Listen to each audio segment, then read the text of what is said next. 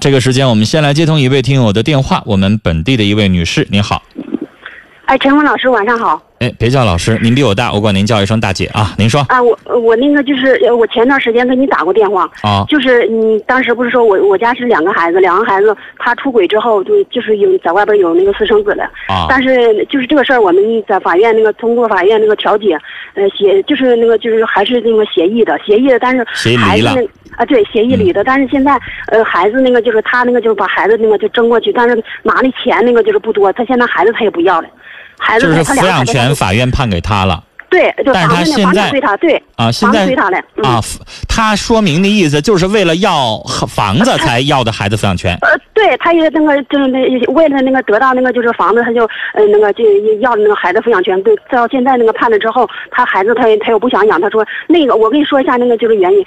当时那个法院去那个调他单位的那个什么，就调他单位那个工资跟那个就是住房公积金。他我爱人他是他是部部队的，他现在转业了，呃。嗯，就调了那个，就是那个工资，一共是好像他那个转业费跟那个什么，一共是二十一万。啊。呃，这个钱那个法官判的就就是说没有我的我的那个应应该分的那一部分没，就是有几万块钱。嗯。呃，我们这个房产是当初买了两套房子，买两套房子我那个就是卖了一套，剩现在住这一套，这一套嗯现在那个就就是说他那个就要争这一套房嗯就是房产他那个争过去了，他钱还没没拿够我们房子一半。嗯。你你说那个就是孩子那个，我想那个就是孩争过来，是不是应该变更抚养权？这这个应该往下怎么可以怎么走这一步？女士，您接着请律师再重新打官司。就这个判决书已经下来了，是吧？这前两上星上星期那个就是拿的这个就是这个判决，收到了判决书哈。就他他钱他钱他也给我那个给了我那个就是四十多万，但是我但是那个就这个这个钱我们那个房子呃那个就是嗯还不止我们房子一半。我我他给了你现金四十多万。对，你的意思说这个钱不到房子的一半的钱？对，房子值多少钱呀？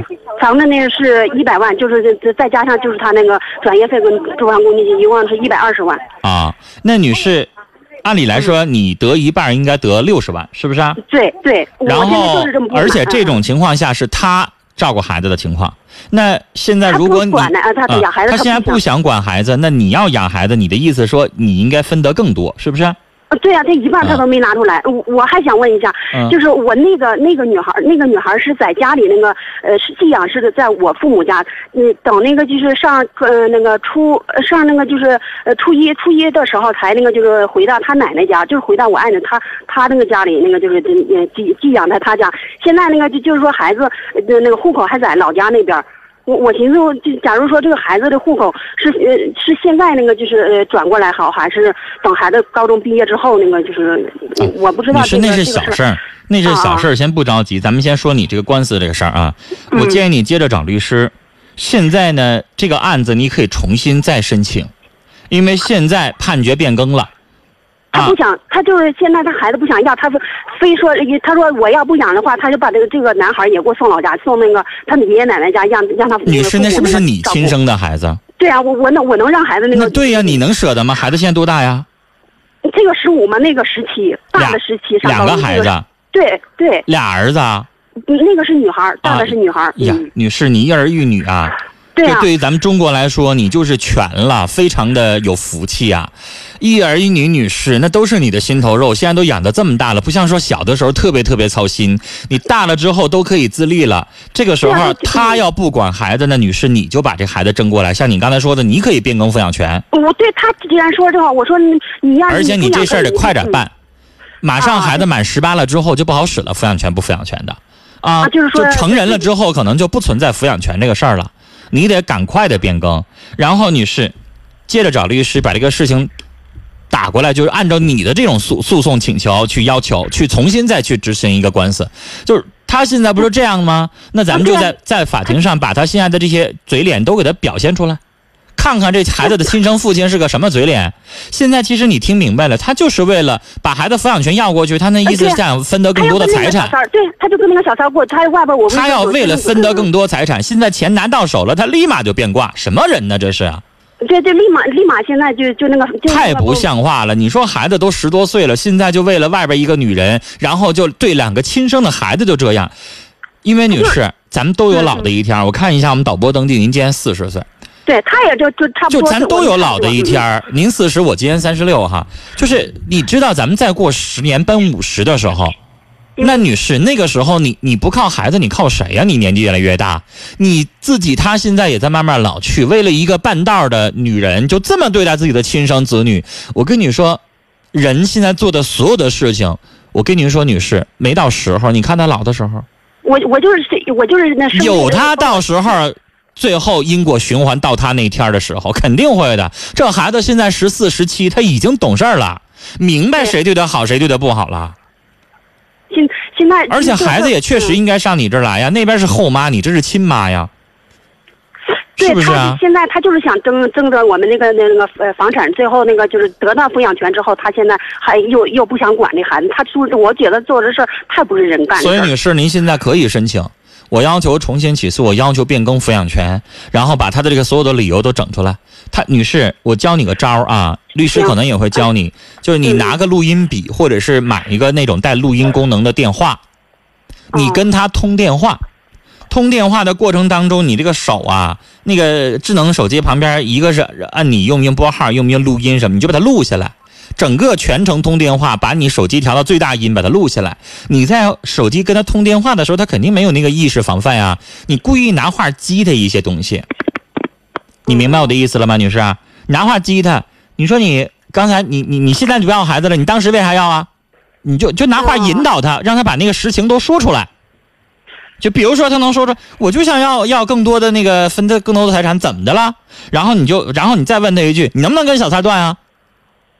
啊，你你你把孩子争过去了之后，你预备怎么对孩子？你就激怒他，然后你让他把这些话全说出来，然后最后拿着这个录音就上法庭上放去。你最后你看看主法官、主审法官，到时候他听完这个话的时候，他还怎么判？明白吗？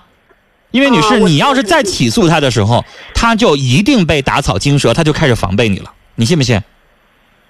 啊，这个呃，就是第二次起诉也可以，那个就是现在那个。你现在还可以申请啊，申请新申请，我我我还要起诉，我要要求变更孩子抚养权。我刚才不教你了吗？可以，但是我的意思说，一定要在你递递那个诉状，就是法庭受理了之前，跟他通几个电话，然后把这录音拿到手。啊，因为只要你第二次起诉的时候，那他肯定会防备你，接下来律师就会教他了，什么话也不要跟你说，明白吗？啊，是。啊，你再想收集证据，你就不好拿了。现在呢，搜集证据来得及，他不至于那么防备你。你们俩现在不是还可以聊几句天吗？说几句话吗？对不对？我现在我是不接，我现在是不接他电话。他真他他就是做这个事儿，我太生太令我生气。啊，二一个女士，我提醒你。现在像你家孩子这么大的年纪，一个十四，一个十七，现在两个孩子的意见会作为法庭非常主要的参考意见。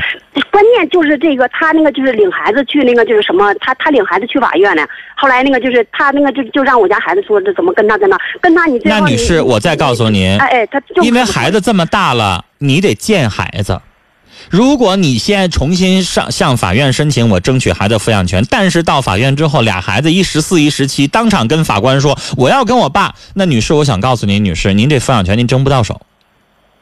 啊，因为因为他现在是十岁以上的大孩子了，法庭要参考孩子本人的意见的，明白吗？啊，您得跟孩子得有个商量，然后孩子知道你啥意思。啊。然后孩子在法庭上说：“我愿意跟我妈。”那你就成功一大半了。但孩子如果在法庭上就矢口否认：“我就不跟我妈，我非要跟我爸。”女士，我怕您怎么争都争不来。这那那，假如说就这样争不来，那个他要是把，就是说他把孩子那个就是给那个就是他给他他也那个就拿这些钱，你说我那个就是怎么那个？女士，如果。举个例子啊，您没争到抚养权，但是他还不管孩子，还不给你这个钱，您就问我这意思是不是？对对。那女士，为了孩子，嗯，我也得把孩子照顾好吧。我就没得着那么多钱，我这边尽力了，我就是没挣着那么多钱。但是这俩孩子，我能就像他心那么狠，就把孩子扔了吗？就把孩子扔到老人那就不管了吗？那那对呀，奶奶照顾虽然是亲奶奶，但是跟亲妈照顾她不是一回事儿。我我奶奶只能管吃喝拉撒睡，她可能教育方面、教育子女方面，她毕竟不行啊。那我跟你说，就是陈峰老师，我家那个女孩，我没说从小那时候就是她，因为她工作原因，那个孩子过不来，就是在我父母家寄养着。到那个就后来就就说那个就这这十七年嘛，你十七年始终在家待着，本身跟父母那个就没有那个太。我跟您说，我在大学当老师，我见过太多孩子了。嗯嗯。你知道吗？我在黑大带一个本科班，那个班里边有播音的学生，有编导的学生。我跟你举一个我在课堂上最真实的例子：九零后的孩子把我第一堂课给老师来个下马威。嗯，你说你播音课怎么带呀？你是不是要让孩子读这个稿件，听一听他的声音什么样，然后给他一些意见？那孩子，我提问到他的时候，因为别的孩子按理来说，老师提问是好事啊，你得老师得每挨个叫到，你叫不到我才不应该，才应该不高兴，对不对？我叫到这么一个孩子，那孩子腾一下站起来了，说一个女生啊，大高个儿一女生说，老师，我不喜欢你的课，我是学编导上来的，我不想学播音。没有，是白色的。所有的学生都瞪眼睛，抬着头瞅你呢，瞅老师怎么解决？你说你能怎么解决？我说。